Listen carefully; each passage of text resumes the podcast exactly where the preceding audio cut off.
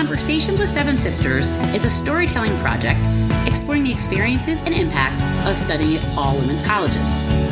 I'm Jen Pollock McNally, Smith College class of 1994 and the founder of the Seven Sisters Alum Association. Join us as we celebrate our alums and their successes. Hello, and thank you for coming by to hear the latest episode of our Conversations with Seven Sisters podcast. My name is Jen McNally. I'm the founder of the Seven Sisters Alum Association and the host of Conversations with Seven Sisters. With reunions this past weekend and the weekend before, and all the Seven Sisters college graduations and Memorial Day weekend, we're going to drop our next podcast episode next Tuesday.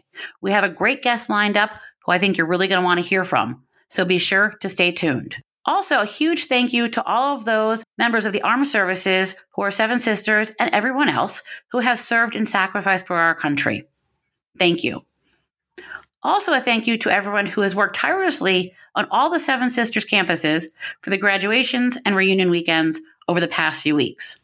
From the groundskeepers to the class reunion planners to alumni offices, it takes a village to host all these events and bring everybody together. So thank you. And talking about reunion, I'm actually my reunion chair for my Smith class of 1994 reunion next year. But the best part about being a reunion chair at Smith, and hopefully the other Seven Sisters, is that you get to go back the year before to be what they call an observer. So I spent the past weekend up at Smith observing and reunioning with the class of Smith 1993. And I was looking forward to seeing the newly renovated Nielsen Library, the newly renovated Alumni House, and being able to go back to my old house and seeing my room that I first lived in when I was dropped off as a 17-year-old who'd never left home before. I drove up there from New Jersey. It's about a 4-hour drive from my house, where you start to get to think back about all the things you enjoyed at Smith and the things that you didn't enjoy, like exams. But arriving back into Northampton, there's so many familiar sights after I did find that our exit number had been switched from exit 18 to exit 23. So anybody heading up to Smith in the next 2 weeks or months, there's a new exit number. So driving into Northampton after I did get off at the new exit, there's so many places to see, like Harold's Ice Cream, but the line was already out the door, even upon my first drive-by. Upon check-in, I got assigned to a house that I didn't even know where it was on campus, even when I was there. It's the opposite side of the campus from where I lived. I think it's always exciting to go back for reunions because you do stay in places that you may not have visited before or may not know that much about. I had the pleasure of staying at Albright House this weekend up at Smith, which goes back to being built in 1900. It's about a 50 to 80 room house, I think, depending on when it was renovated. And it's one of the more traditional houses at Smith that looks like a house with a huge living room, dining room, and everything that really makes it feel like home while you're there. The things my kids couldn't believe, though, is that I was going to stay on campus, but I was going to sleep in a twin bed and have a bathroom down the hallway. My kids are 10 and 13 years old. They couldn't imagine sharing a bathroom with 30 other strangers for the next 2 or 3 days. So needless to say, they did not come join me. It was refreshing to go to breakfast on my first morning back on campus and to be able to sit down at a table with 10 women who I did not know at all my first day back there. By the end of the hour over our eating breakfast together, we're already exchanging emails and seeing who lived near each other to try to get together. And I think what's remarkable is that this just doesn't happen at Smith. This happens at all the different Seven Sisters events we host in person or online. The connections are here where we go from being strangers with a Seven Sisters connection to being friends in a short period of time. So after breakfast that morning, I was able to take a walk around the campus, and we have our newly renovated Nielsen Library, which was designed by the architect Maya Lin.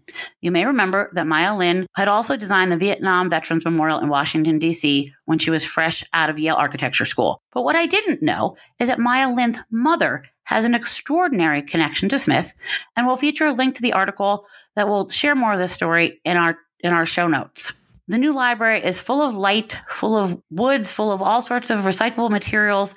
The thing that it probably has the least of is books. So there's some special collections there. There are books that you can order up online, but it's a very different departure as a library. There are amazing spaces to study in. There's a cafe now where you can order food and have snacks. It definitely is much more conducive to group projects. I think the individual studying areas are remarkable as well. I think there's probably a lot more engagement on so many different levels with the new library. The views are breathtaking from the library roof deck where you see the mountains in the background and there's a patio for sitting and socializing.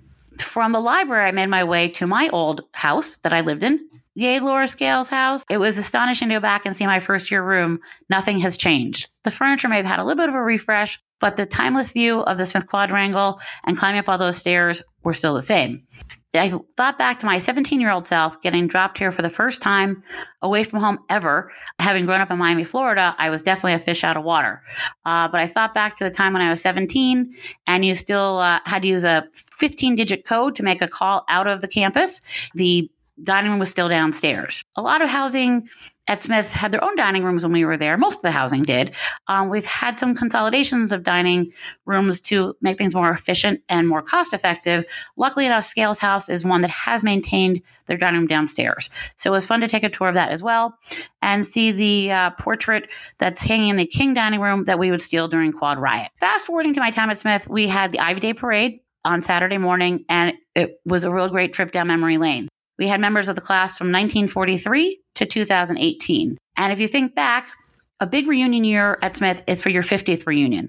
So when the class of 1943 graduated, the class of 1893 was coming back to their 50-year reunion. So how amazing is it to have the class of 1943 with the class of 2018 back for their reunion, but the fact that the class of 1893 was present for the 1943 reunion. It's a really astonishing tradition that spans generations of Smithies and really is significant in how I think about being a Smith alum and how important it is to maintain these traditions. After Ivy Day, I made my way to see the new Alumni House renovations. And the building is beautiful. It's about 100 years old, and they have remodeled the dining area, the public spaces that were out in front, and there's a new mural that's not so new, but it's new to everyone because it had been in a space that wasn't really public before. It's a mural depicting a map of the United States, and it was donated as part of Anne Morrell Lindbergh, her donation to Smith and her family's donation. So there are lots of things that involve airplanes around the mural, but it illustrates the number of Smith clubs and Smith alums in each state at the time the mural was painted and donated, which goes back to the 1930s. Of course, the New York City area has a lot of plaques for their Smith clubs, but every single state in the union has representation on this mural going way back to the 1930s, which is really incredible. And I was able to go into town, and I made it to Harold's Ice Cream twice. The line was not out the door either time, so I had to capitalize on the fact that the line was there a little bit, but not that I was going to have to wait more than half an hour. So it was a great weekend up at Smith, and as I packed up my suitcase and dragged the 50-pound bag down the 3 flights of stairs, there's a lot to reflect upon, and there's a lot to be thankful for. Thankful for the fact that I would have help on the other end getting my suitcase out of the car. But it was amazing to go back, and the work and the dedication that the Alumni House has to bring alums back on campus, that the reunion planners from each of the classes has, and the entire Smith community to welcome us back was really touching and super meaningful. I know a lot of you were at reunions this past weekend and the weekend before. Tell me what you like so much about going back to campus for reunion. Is it the dining hall? Is it the new buildings? Is it the camaraderie, the parades, or the traditions? So be sure to post on the Seven Sisters Alum Association page on Facebook, and we'll have a link in the notes. Tell us what you love most about reunion. So congratulations to all the new graduates from all the Seven Sisters colleges, not just the Smithies. And what's exciting about graduation time is that we can remind you that as an undergrad, you have free membership in Seven Sisters while you're an undergrad, and that you also have free membership to Seven Sisters up to 2 years after your graduation. And to find out how to join Seven Sisters, make sure you go to the show notes, and there'll be a link to join right there in the notes. So while I had a great weekend up at Smith and a great Memorial Day weekend, appreciating the sacrifices people made for our country and the sacrifices that all the people made on the Smith campus, I'm excited to have our podcast for next week drop next Tuesday. I hope to see you there. And thank you so much for being a part of Seven Sisters, for buying t-shirts, for coming to our Zooms, and for checking out our website and for reading our newsletters. We see you out there, and we appreciate your support so much, and hopefully you have a great week, and we'll see you here next Tuesday. Thank you again. Conversations with Seven Sisters is a storytelling project exploring the experiences and impact of studying at highly selective, historically all-women's higher education institutions. I'm Jen Pollock McNally, Smith College class of 1994, and the founder of the Seven Sisters Alum Association. The Seven Sisters colleges include Barnard, Bryn Mawr, Mount Holyoke, Radcliffe, Smith, Vassar, and Wellesley. Join us as we celebrate our alums' successes.